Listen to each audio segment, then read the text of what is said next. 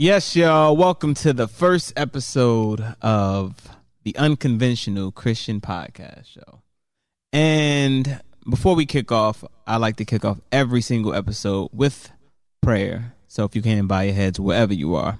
Father God, thank you for allowing us to be here. Thank you for the opportunity to come here, commune, to have this conversation. Father God, we ask that you take control of this show, that you bless us, that you guide us, that you lead us, that you give us knowledge, wisdom, and understanding in all we do. And we thank you in advance. In Jesus' name we pray. Amen. What's up, y'all? This is Ron Faison, representing Team Faison and the Hue Crew. You are now listening to the Unconventional Christian Podcast. Yeah. So, first episode, and I'm happy to have my friend, my brother, my confidant, my evangelist, brother Ron Faison in the building. Happy to be here. Pastor Ladoon. and um before we go into anything, I think I just would love because I can't even try and pretend like I can get, put all the hats that you wear down into one thing. So if you can, just just give me a brief rundown of who Ron Faison is. Um, brief rundown. So, um, as we know, over time, hats change, things change. So, just right now, I'm just Ron Faison, the, the, the advocate for diabetes and cancer, and um, the, the Hue Crew. Yeah. And um, that's it for now. Mm. I'm sure we'll get into some other stuff. Yeah, yeah, we got a lot to talk about today. So, um, the first thing for me when I talk about um, meeting you um, from day one, uh, the energy has always been crazy. Um, I don't even think before we realized we were brothers in Christ, but we also um, just bonded on the nightlife aspect. That's you know one of the first introductions that um, we've had. You know what I mean? And for me, I would love to hear how uh, Ron Faison got into the nightlife aspect of things, and just to transition to so many roles that you are in now. Okay. Um, so I started out in nightlife by accident, kind of. Um, as a as a youngster, like I went on tour with Kid Capri, DJ Kid Capri, at like 14 years old. Um, he moved on my block in Englewood, and he took me on a road because I could play keys. Mm. Um, and at the time, all the records was everything that was getting placed was sample heavy. Right. So it was like, yo, Ron, help me recreate this sample so that we could disguise it and not have to pay the whole sample clearance. Mm.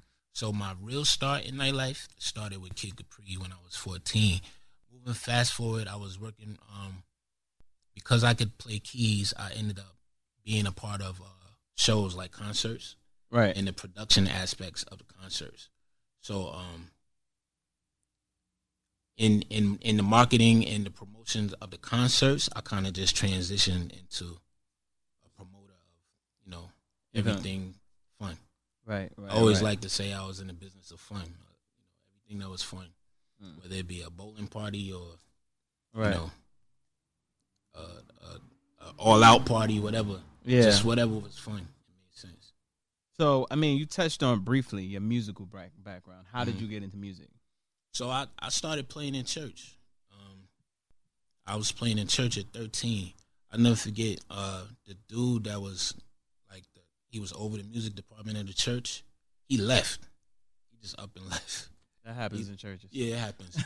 he left, and I was 13, and, and the pastor at the time was like, "Well, it's yours."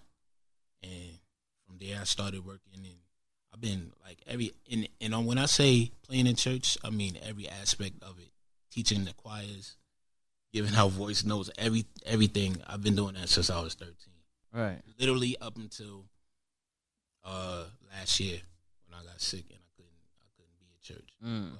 other than that, I was I was playing in church, and that's how, you know, um, uh, I started playing, and then um, I moved forward, and I was playing with different artists. Right. People don't know that, but I played with a, a bunch of artists. I've done some touring, some, you know, a little bit of everything. No, Ron, Ron, Ron's name rings bells across the country. Nah, I'm getting older, and I don't think people know that um like the people who just met me in the last year or so, I don't think they know. You know, a lot of people don't. A lot of people know you for the latter part of your life. You know what I mean? And for me, like being somebody who grew up in in art, the arts is an important thing to me because I think that the arts kept me grounded as a person, um, coming up and just being somebody else who grew up in the hood. Um, you know, I went to a Catholic school, but it was a Catholic school dead in the middle of the hood. So it was like, you know, grow, going to a Catholic school at the time, um, I was in a choir, and the choir gave me an opportunity to really tour. You know what I mean? Because we were going places singing. We were singing at homeless shelters. We Right. were singing at benefits. We were singing at um, the mayor's events, things of that sort. But like, I think that music and the, the arts itself um, kept me grounded. You know what I mean? It helped me establish my faith. So for you coming into like uh, being a, a director at such a young age, like what started, like what, how did you learn music itself? Like where was the first like start for you? So, um, I I'm one of those guys that they say learn by ear. Mhm. That means you can play something on the radio or whatever, and I can sit down at the keyboard and I can pick it apart. I can play what it is. Mm. Um, and and that's how things started. And you know, over time, of course, you want to be better and you want to learn more. So, uh, but between mentors and different schools and different things, I've always worked on it. Like I, I play, I play now more because I have more free time now than Right. ever. I play now more than I ever had before, Right. and um, I, I just I, do it for the love. But I never want to stop learning. Uh, I want I want to keep growing with that. You know. Yeah, yeah. So after getting to a space now, you're you're um, choir. You're the choir director. Is, is that the? Mm-hmm. The fancy term is minister of music. Mhm. And then going from there, um, you've worked with Kid Capri, mm-hmm. and now you're in a space where you're in nightlife. Now, being someone like myself who's grown up in church, what's the what's the the I want to say what type of backlash do you think you've had to feel from being someone who's in church because being in church is one of those places that can draw you closer to God and in the same token can push you far away from God. Yeah, so I, that's a good question. On one side, which was the the street side, um, you know, it was always thank God I've always been around people that always saw something in me, saw some potential. Right. So they was like, "Nah, don't do that." Right. Like, nah, that's that's the church boy. Don't do that. You know what I'm saying? And even when I got involved with things that I shouldn't have, there was always someone around that was like, him. Right. let him go too far. You know what I'm saying? Um, and then you know I would get teased because uh, my first company, uh, and I still have a company named Natural High Entertainment, right? Right.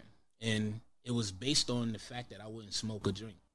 Mm. Like I, I grew up with relatives um, who had you know alcohol problems and cocaine problems, whatever. You know what I'm saying? And I always, in my mind, I always thought that it was the substance that made them act that way. Right. You know what I'm saying? So I grew up never wanting to drink. I never wanted to. never wanted to smoke. Never wanted to drink. So the the people that I was around, even when I was on the road, they teased me for a little while, and then they got to a point where they was like, "Nah, he don't do that. Don't Mhm. offer him that." You know what I'm saying? So I was able to stand out in a way that I appreciated because it took some sacrifice. It took it took some snapping on me and all that. Right. Then on the church side, they knew I would I would on certain some days I'd be on tour. I, I would go here and there, and so of course the I, I got side eyes from the church ladies. They like Mhm. I will hear everything. You got one foot in in in the door and one foot out the door and all that stuff. So um, I had to I had to tough it out and and honestly, the things that I, I have endured and the things that I've been through in life, uh, that's what really showed what my life is. Right. You know what I'm saying? Like you can't really box me in the church or the street Right. I'm just unconventional Christian. Unconventional That's it. and um, you know, one of the big things for me in creating this space, which is um, this podcast, is opportunities to have these uncomfortable conversations about where um, just people's idea of what religion is now. You know what I mean? Because I think for me, one of the biggest things that um, I think that people that especially people of church of that do go to church that should be more focused on building relationships than selling religion. You know what I mean? I agree. Um, I think the selling of religion is what scares people away. Um, and I think for you, being someone who people consider a light in this world, um, how do you balance that? Like, as far as how do you balance being able to um, show people like whose child you are when I say like a child of God, but then also in the same space, you know, people look at you and say, but this is the same person that's out at the parties or he's congregating with whoever, you know what I mean? Well, I, I'm, and I like to think of you in the same vein. Um, I think you've done a good job of balancing and being in the world and not being of the world. Um, so it's, you know, you have to just watch how you live. Right. Um, you can't be involved with certain things. You like even you know when we do flyers and stuff, you can't put a naked girl on my flyer. Like, Right. We can't, we can't we can't name this party. Big booty hoes. Yeah, it can't be that. it just can't be that. You know what I'm saying? There's a line that I won't cross, and that's because I don't want it to alter how people feel about me in in in my life. I don't want the display of my life to show up as something different. Right. I'm saying Right. again, um, being in nightlife, I like to think of it as the fun. Right. Yeah, some other stuff comes with it sometimes, but that's not what I'm there for. You know what I'm saying? And I think being being in those situations where you know we're in the clubs or we're in a place where they're smoking and or, or they're doing something and people being able to see that there is actually a difference in you right. is more important than us going to church every single Sunday and rolling around on the carpet and and telling everybody that you know this is what we did on Sunday. Right. Um, the way we live is is a a better example of um, of what we are. right. If that makes sense. Right. I mean, for me, and I think for me also, like something I got from the church that I was once in is like, you know, I am I am the temple. You know what I mean? I am the church. Right. I haven't actually been in a physical church since March 2020. Crazy. Um, crazy world we're in now, but it's you know, one thing it caused me to realize that like, as a person of faith, um, that it's important for me to be very centered and focused on who I am and um where I place God within me. You know what I mean? And I think a lot of times people tend to think of God and faith being a place that they go to versus it like dwelling within them. yes, sir. So I think like the biggest thing now, message wise, is you know we're trying to use this platform, to use this place, and who we are, um, to be able to show people that you know you can, you can still you can love God and still, you know, what I mean, you can still be lit at the same time. You know what I mean? I, I hate to use such a like urban Nah, term, but you you're know what I mean. Still, you can still be, you know, um, you can still be hot and, and, and love God at the same time. Absolutely. Now, something else that I've been um um something else that I've been focusing on right now is that we're looking to um push forward as far as like when it comes to like what we're doing of faith right now, right? As as people in the world, what is something that you want your legacy to um to say when it comes to who Ron Faison is? You know, um, unfortunately, because of the times we're in, Mm-hmm. I've been forced to think about that question more now than ever. Right. Um, as you know, I was in the hospital for uh, like four or five months, Okay. and in that time, I had to really like I was asking God like, yo, keep me here. I don't think I did enough. Right. Like I don't think I left that thing that's gonna be like, yo, that was wrong. Yeah. And um and now that people that are passing away more rapidly and it's it doesn't matter the age, none of that matters at this point. Like Right. just passing away. It's forced me to really think like, uh what what do I wanna what do I wanna do that's gonna be that thing or what do what do I want people to remember me for? Right. Um, more, more than everything, I want my daughter to be good. You know, she's 17 now. Uh, it's been a tough journey for the whole family. Naya, right? So yeah, Naya, and I um, I want to leave uh, a well-rounded and grounded young lady. Right. I'm saying that it's, it's, she's going to represent me when Right. I'm no longer here. Um, Right.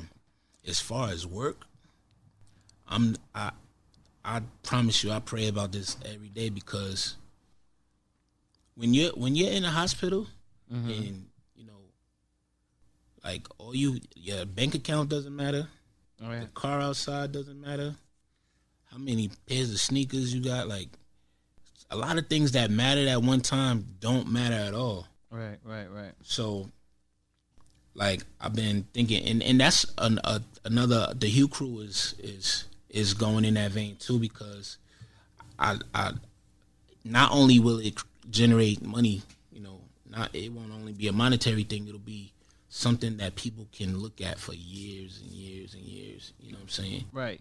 So I mean, for me, even before we jump in that, I definitely. So let me backtrack a little bit because I think I, I definitely want to go step by step. So Okay. in meeting you, uh, one of the first causes that I knew you um, for was diabetes. Um, now, when were you first diagnosed with diabetes? I was diagnosed with diabetes eight years ago. Mm-hmm. I was 30 years old. Thirty years old. Um, how was it? What was that feeling when you found out that you had diabetes? Because I think that there's a lot of conversation that doesn't happen as black men Yeah. or even people in our community when it comes to diabetes. How did you? Did you? Was it like one day you just found out, or was it like coming up to it was like um, generational? So I was, I was uh, um, traveling back and forth to L.A. and I remember it was crazy. I, it was Grammy weekend. I was in L.A. and there was this fancy water in my room. Right, I'm like, yo, I just want that Fiji water just because it's there. Like I don't really want that. That's that's expensive water. Like I don't need that. Mm-hmm. I was really thirsty. Right. I was thirsty, and then when I fly from you know coast to coast, a long flight, I try to sleep the entire flight unless I'm working.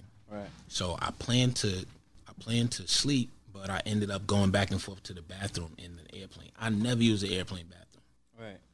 and so when I got back to Jersey, I went to see my pops. My pops, I grew up with my pops having diabetes Right. in my house, right?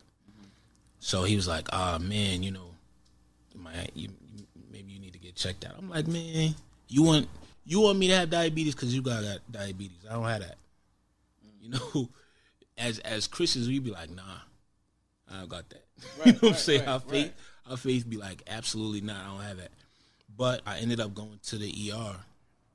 Maybe like two days later, and my numbers was crazy. That's when they diagnosed me with diabetes. So at that point in time when you got diagnosed, what was like yeah, like I felt how did you feel? I felt stupid. I'm gonna tell you why. Because I grew up in a house with a dude that had diabetes, and I grew up with aunties and uncles that had diabetes.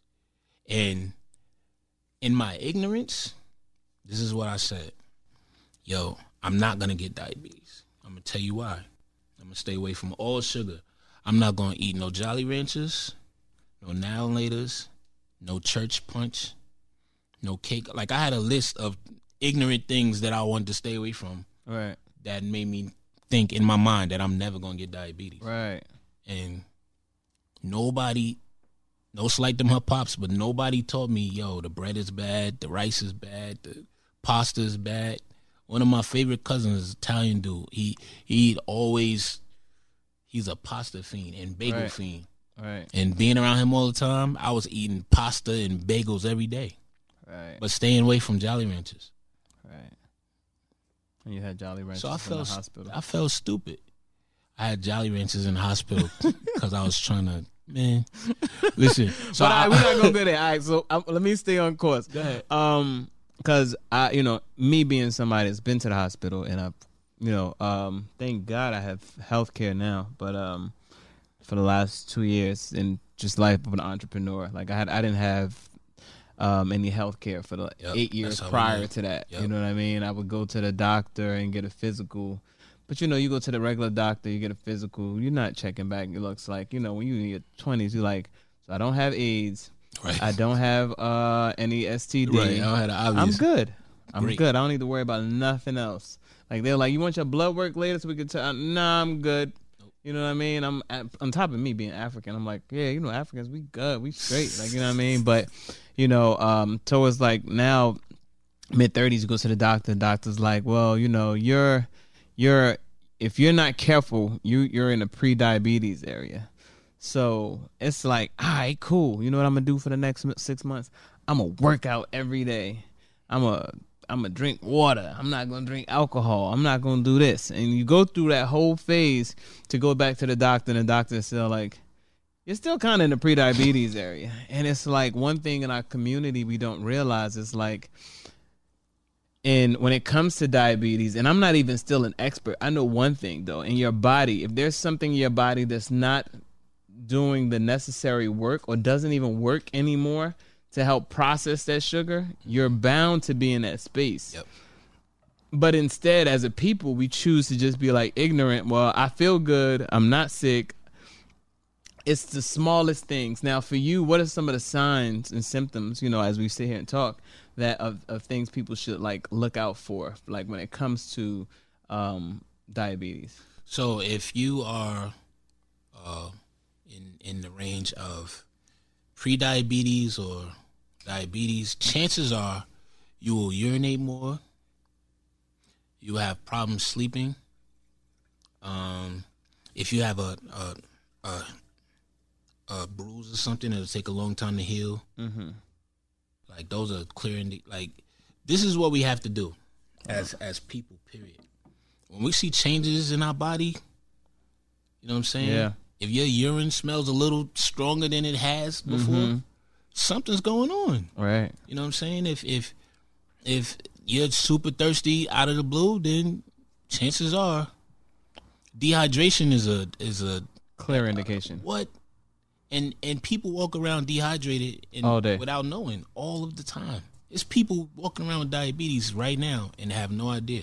They have no clue because they're not, um, because their bodies haven't shut down yet. Yep. And it just takes one clear weekend for that to happen. That's it. And we wait for a shutdown, a total shutdown, instead of saying, when we could get the one up on it first Like and control right. it. The control part is the best part because once you realize you can do the simple things Mm-hmm. to make sure and check your blood sugar so you don't have to get to the point where you have to go through dialysis Mm-hmm. and stuff like that. Now what causes people and it's just me. I'm I'm literally these questions I'm asking you because I really don't even know for a fact what gets people to the place where they have to go to dialysis.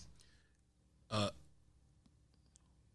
when um when when they can no longer produce the agent that breaks down sugar, Mm-hmm. your body no longer produces that. That's when you gotta have dialysis because dialysis, what dialysis does is is filters out your blood. Right. It's, so they literally pump your blood out into this machine Mm.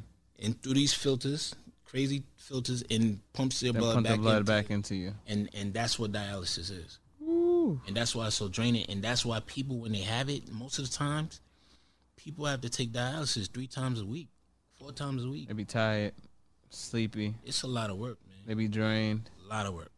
You, Did you ever have dialysis? No. Okay. Thank God. Thank you, Lord. Um, man, and, I, and you know, like for me, it's a, this is a big, you know, and as an advocate of dial um, of diabetes, what have you done to what are- what are some things that you do like to help advocate for it? So um, we do a thing. We haven't been able to do it because the, the you know outside is shut down. But we do a thing called Gym Class Festival. Yeah. oh, I remember that. Yeah, yeah. yeah, yeah. So Gym Class Festival is a day of fun in in the park. Um, and when we were younger in, in school, we couldn't wait for recess, especially the guys. The boys, Right. we couldn't wait for recess because we could play kickball, dodgeball, flag football, all that stuff, right? I think my favorite game of all time was kickball. Right. I, I used to think I was the greatest kickball dude ever. Me too. I'm saying. So We got to get a kickball game or something. so gym class festival, what we do is we do everything that you did in recess, but as an adult. Now, some people that show up to gym class festival still think they are twelve. so, you know, they go get a Nike outfit, whatever, Under Armour. He like, yo, man, I'm gonna kill him in kickball. Just like when back in the day, you remember I was nice, right? Right, right. and then they get out there and they show their age and show everything else That's and they realize that they're not the same age or your body's different That's me. the thing the thing is is that um, before we were having fun and we didn't realize it so gym class festival you're gonna have fun and everything but Yeah. Tomorrow morning, you got to wake up. yes sir you are in for it it be people texting me like three days later like yo i had a ball but i'm sore My knees, saying? my back. But yeah, so that was one of that was the biggest thing we we used to do. We do that. We did we did it every year up until the time when uh you know things shut down. I actually got sick and and we weren't able to do it that year. And then the next year was pandemic. So Wow. and two two years away. But So now, fast forward. Mhm. Battling diabetes, you're you've now you're a, a face for diabetes, and you're uh, a hero in a sense. You know what I mean? You're a hero to me because you know what I mean. I see the work you do. I see how much you advocate and how much you put your your best foot forward when it comes to bringing awareness for it. Then here comes chapter two. Chapter two. Chapter Tell me about how chapter two opened up for you. so in 2015, I started to see like blemishes on my skin. Right. And again, that's why I'm an advocate for if you see something wrong, Right. make sure you go, you know, go see what it's about, cause and don't stop until you really know what it's about. I started to see blemishes on my skin, and I started to uh, started to feel like uh, something was going on.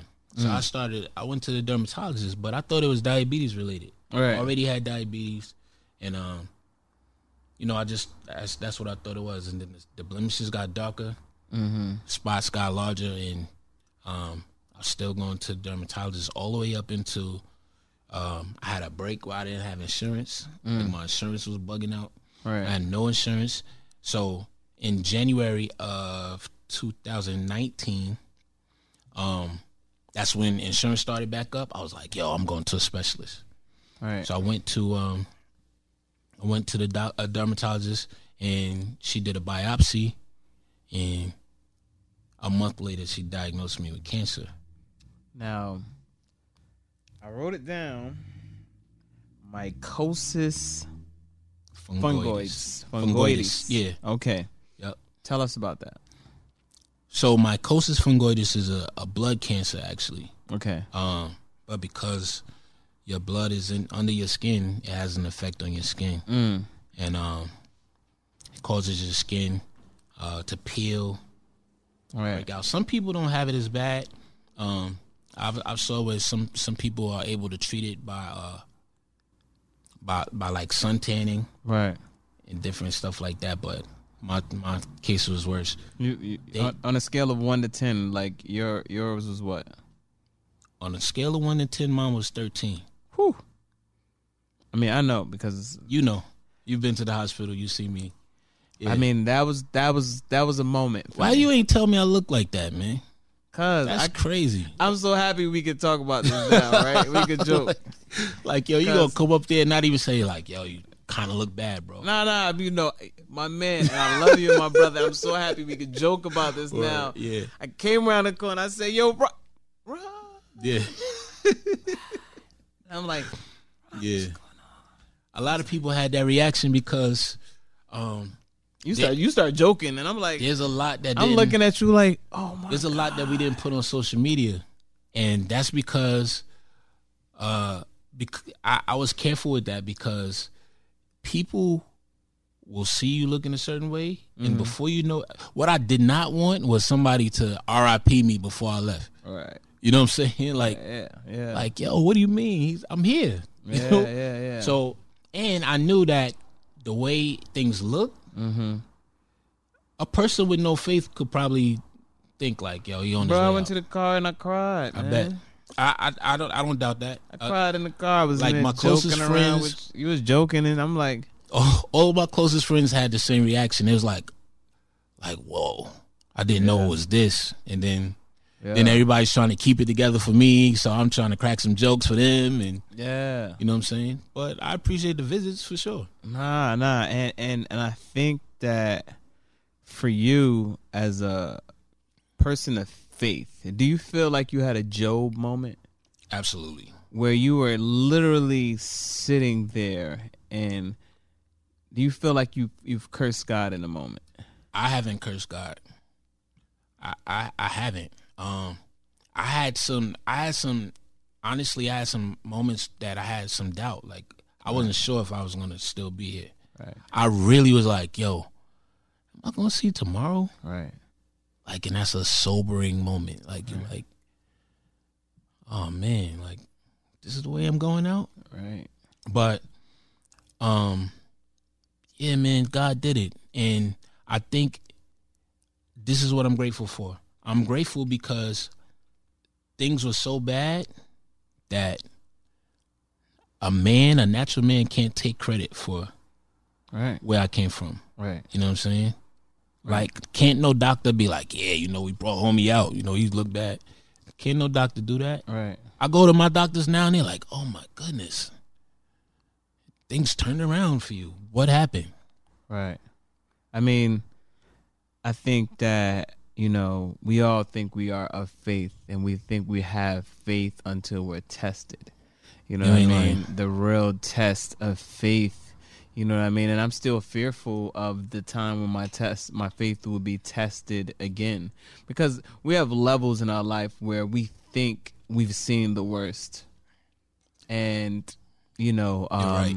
these are times when you like you get to question you get to really see what you're made of you know what i mean? For sure. um and i think that as a man of christ a person who's a father a black man somebody who's dealt with diabetes and now dealing with this um i i, I understand. I don't i understand why some people lose faith. So I think that being a person of faith, being somebody who's who's gone through diabetes, who's a black man, who's a father, um, going through these moments, like what what is your why in these moments? It, it's it's super easy to say why me. Mm-hmm. Like why me? But then it's also super easy to say why not you. Right. Um, I think, I think sometimes, um, being a person that God has placed in in you know a world to to be, uh, I don't I don't want to sound cocky or arrogant or anything, but to place to be uh popular or a, a person that is uh, a leader Right. at times and, and a person who's a likable person Right. um, I think all of that was like the setup Right. for this. Right. Because it, it's, I think, and it's, it's, you know, even being in that space, you still could have been, you still could have been broken. You know, I, oh, not to say that you weren't broken. because I was. yeah, but I you was. could have folded publicly. yeah, Like you may have battled internally because a lot of people don't know the story of Job. Mhm. And you know, maybe sometimes with this podcast, hopefully we can give people an opportunity to look up the story of Job. right. You know what I mean? Um, the story of Job is a man who um, God loves, and he loves God, and and and and the devil comes and says that I can make Jer- Job co- curse your name. Mm-hmm. So in the story, um, it starts with his kids all being killed at one time. Crazy. His whole um, his business, his houses, everything destroyed. Then he has leprosy on his skin, and his friends are like his wife specifically says to him, "Why don't you curse God?" Yeah. And you know anybody who's watching this who knows the Bible, and I may have said one of these wrong, but um, when I say your why in that moment, like what what, what fuels your your your faith in God? Like what in your in your private time, what is your why with God? I the thing that fuels the thing that fuels my faith in God is my trust in God. And I've watched God do it before. Mm-hmm. And I watched him do it in my life. Not not to this capacity, Right. but there was enough there to make me say like, yo, and and keeping it real, that's all I had. Right. All I could do was hold on to my faith in God because Right. There was literally yo, I was Job. Right. and I'm still healing. I'm still working my way back, and God is still doing what He has to do. But yo, I was I was absolutely Job, and and I would see doubt on people's face, Right. and I I noticed the tone of like some people how they talk to me. It would change. Like people started to treat me like I was on my way out. Right. No, I know. I probably was one of the people. I'm like, what? Y'all gonna give up on me? But I had a strong core. You know, my family was there. Yo, my father is a pastor for people that don't know. And my father, this dude never missed a hospital day. Right. The entire time. Right. It didn't matter if he had to preach, if he had to go do a funeral or wedding or whatever. Mm-hmm. He never missed a day at the hospital. Right. And seeing him there every day, seeing him there every day, God. seeing him there every day, um, Sorry, y'all. and having you know strong family, um, who had unshakable faith. I mean, if if there if if the, anything was off balance, if their foundation was was off, Right. I didn't see it. I never did. Mm. You know, we had days where we be in the hospital crying and everything, but we always trusted that God would do it, Right. Right. and He's doing it still. And I think that it takes really like to have your own relationship with God because a lot of people, I think a lot of people don't have their own relationship with God. What they do have is a relationship with the God that their parents told them about, mm-hmm.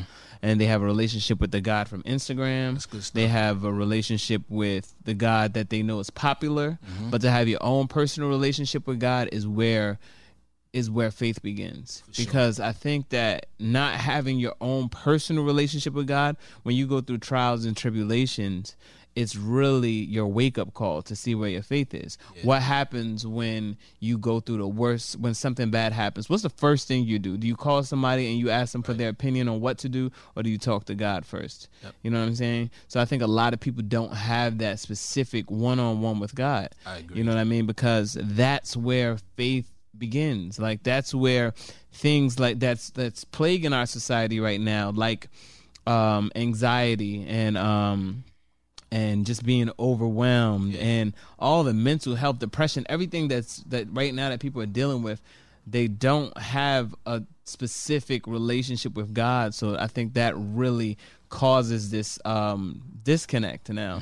That's why people are so quick to run from faith and to run from religion, whether it be Islamic, whether you're uh, Christian, whatever. People run from faith when things go wrong because they, you know, they don't have their own personal relationship with God. Because if you know the God that we know, then you know, regardless, God's gonna come through. Mm-hmm. You know what I mean? And don't get me wrong, I understand why people question because they know people have had solid relationships with God and still have passed on. Yeah. But everything, ha- if you know everything happens for a reason, and you also know that God won't hold any good thing from you, you know He'll get you through. I think that um, that's a major, um, that's a major key nowadays. I agree. Now, even now in this space, um, that where you are, um, what's fueling you now as a father? Like, how does like getting through? Like, what's your your your your why now as far as like going forward with with being Ron, being Naya's father, being this advocate for cancer, being this advocate for diabetes. Um, what do you think that as a culture? Because I think as a community, all these issues that you're you're dealing with, being a black man, being a black father, being a black father to a woman, being somebody who's um, dealing with all of these things, it's like to me, I look at it like this is God, you know, putting this mantle on you and saying, "Hey, I want you to bring this awareness because I think a lot of things that we're talking about here, why black people don't have health insurance, why people black people don't have life insurance, we don't have these things is necessary to bring this awareness to have these conversations. You know what I mean? I'm not trying to put that on you because I know you already have a lot, but it's true. That's on us because it's real. We don't have these. We as black people don't have these conversations with our family members. Why it's important to have life insurance. Why it's important to go out your way to figure out what you're gonna do for health care. I mean, it's tough. We're we're at a disadvantage, but just because we're at a disadvantage does not mean that we can't work on creating generational wealth for our families. I agree. You know what I mean? And even now, like talk speaking of generational wealth, I know with the Hue Crew, you know, what I mean, speaking of that, tell tell us a little bit about the Hue Crew. So the Hue Crew came about um, because literally the short version is this: I was watching YouTube with my nephew, mm-hmm. and I realized um, the content that he was watching, which was educational content, it was kind of cheesy. You know what I'm saying? The music was weak. It wasn't the hip hop that I know. Um, it wasn't the R and B that I know, but you could tell it was trying. They were trying to portray that. They wanted to be that. Mm-hmm. And then the the more importantly, more importantly, um, there were no people of color in any prominent roles in any of the the cartoons in the content. Right. So the the teacher wasn't black. The the the po- police officer wasn't Spanish. Like Right. nobody. It was all Caucasian, and there was literally like maybe like an Indian girl in the classroom, Right. and maybe a, another uh, little boy in on the bus that looked like he was a little darker than everybody else. But Right. there were n- there was no representation of us. So the Hue Crew was created to di- diversify the uh the, the educational content Right. and to give every child an opportunity to learn from someone that looked like them. Right. That's the Hue Crew. Um, and you know, I I, I started that Hue Crew situation um, because I know there's a huge void for that, Right. but that plays in our minds early. Like you know, if our kids are watching and seeing, always seeing, you know what our kids get to see, they get to see uh, us getting locked up on TV, On the news all the time. locked up on the news. They see us getting See us on cops. yeah, first forty eight. You know, every that's what our kids are watching while we're watching.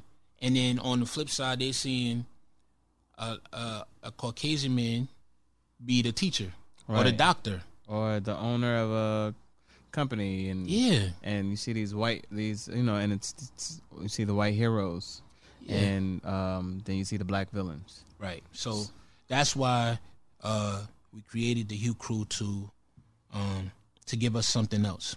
To And I think it starts from young. Right. You know what I'm saying? We be I know parents who be like, nah, they ain't paying attention to they 13. That's Right. false. That's So- false. If it's something you watch all the time, um, the theme music to a show or something like that, a kid can recite that stuff at four and five years old, three years old even at Right. time. So that's what the Hue Crew is about. Fire, fire.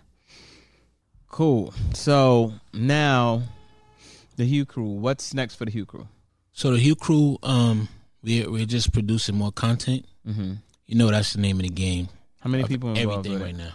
Um, just a few. Me, um, I have partners. Uh, Eric Hall, who is the the voice behind everything. He's a songwriter, producer, Fire. and um, uh, a, a good friend of mine by the name of Frank Brown, who who's he keeps us in line. Older gentleman, big bro. He he's the driving force. Fire.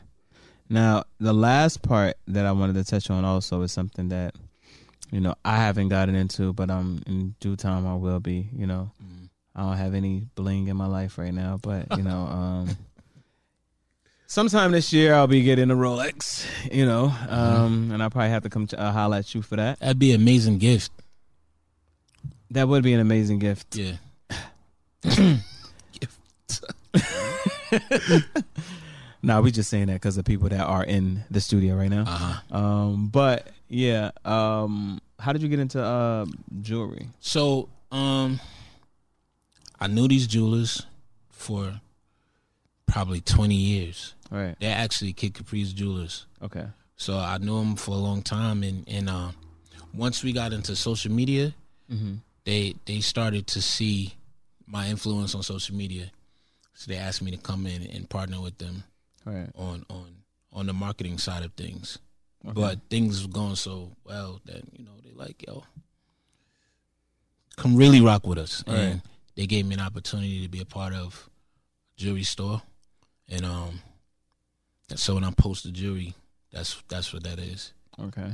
Yep. So, you know, in 2021 as a community, what is your suggestion for for people of color when it comes to jewelry? Like Ooh, what are the pieces that you think we should stay away from and pieces that you think are you know, besides we know the fact that Rolexes are timeless pieces. hmm You know what I mean? They don't lose value. But what other pieces? Is there any other pieces that people should focus on Well, I now? think I think people um people should do their research because there's there are a lot of brands that are like that, but you know the urban community just doesn't just doesn't know.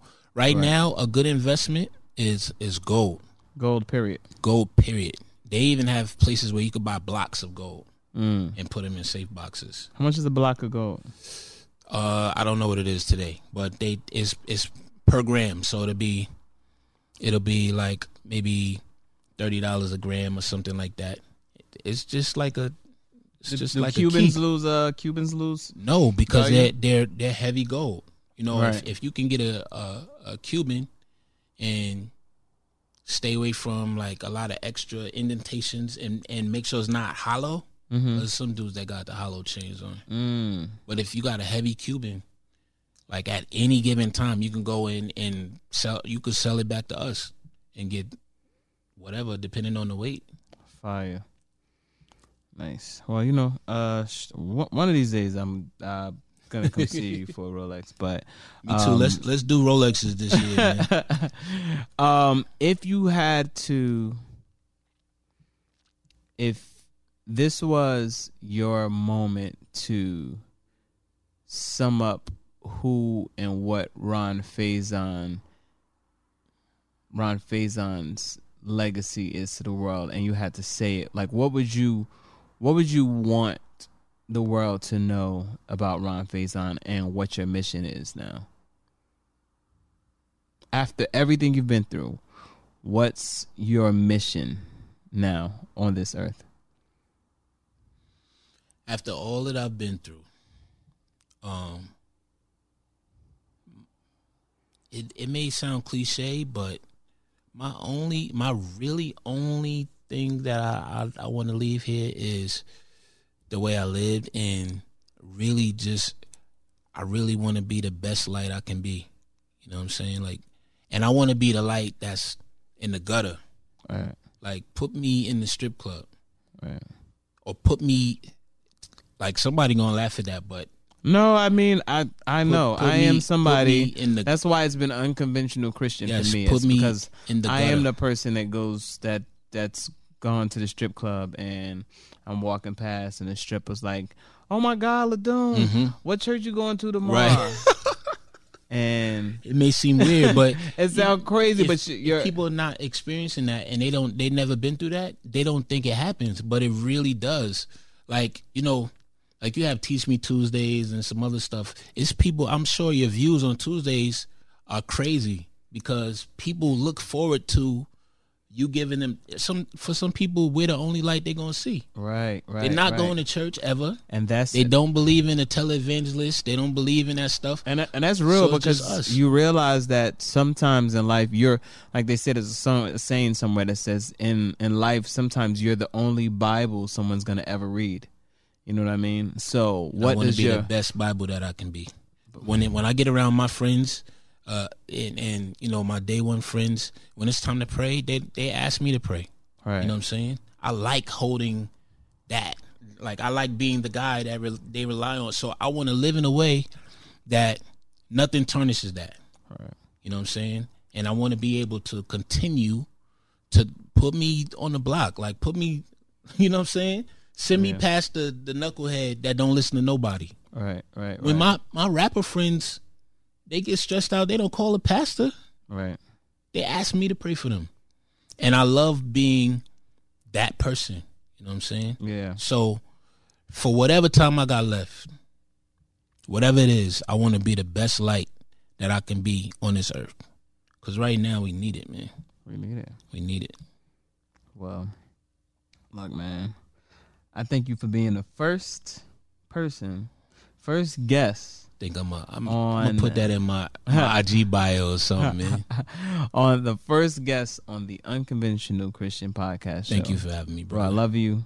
I love I you thank too, you man. for being a light, and I thank you for always being accountable with me. Pastor uh, Ladoon. Evangelist Faison. Yo, I real quick. Um, before, I remember before I went like public with the cancer thing, and um, I saw Ladoon. We were at a brunch.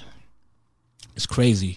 It's people standing on couches and bottle popping and everything all over. This the brunch was crazy, right? I'm walking through, and I was trying to get a moment with Ladoon to tell him um, in his face because I didn't want it to be a matter of, yo, you finding out another way. And I remember telling him like, "Yo, yo, Doom, they diagnosed me with cancer," and he grabbed me and hugged me. I'm like, "Oh man, this guy's gonna break down in the in the party." Like, yo, he ain't doing it. Like, come on, don't do that. So he he he let up. I'm like, "Yo, we gonna be all right, man. You don't don't cry. We." Right. He was like, "Man, I ain't crying. I was praying." a moment I'll never forget is the dude that I appreciate. I love you, man. I really mean that. Yeah, I love you too, bro. And I appreciate the light that you uh, bring to me and the world. Thank My you, brother. Peace.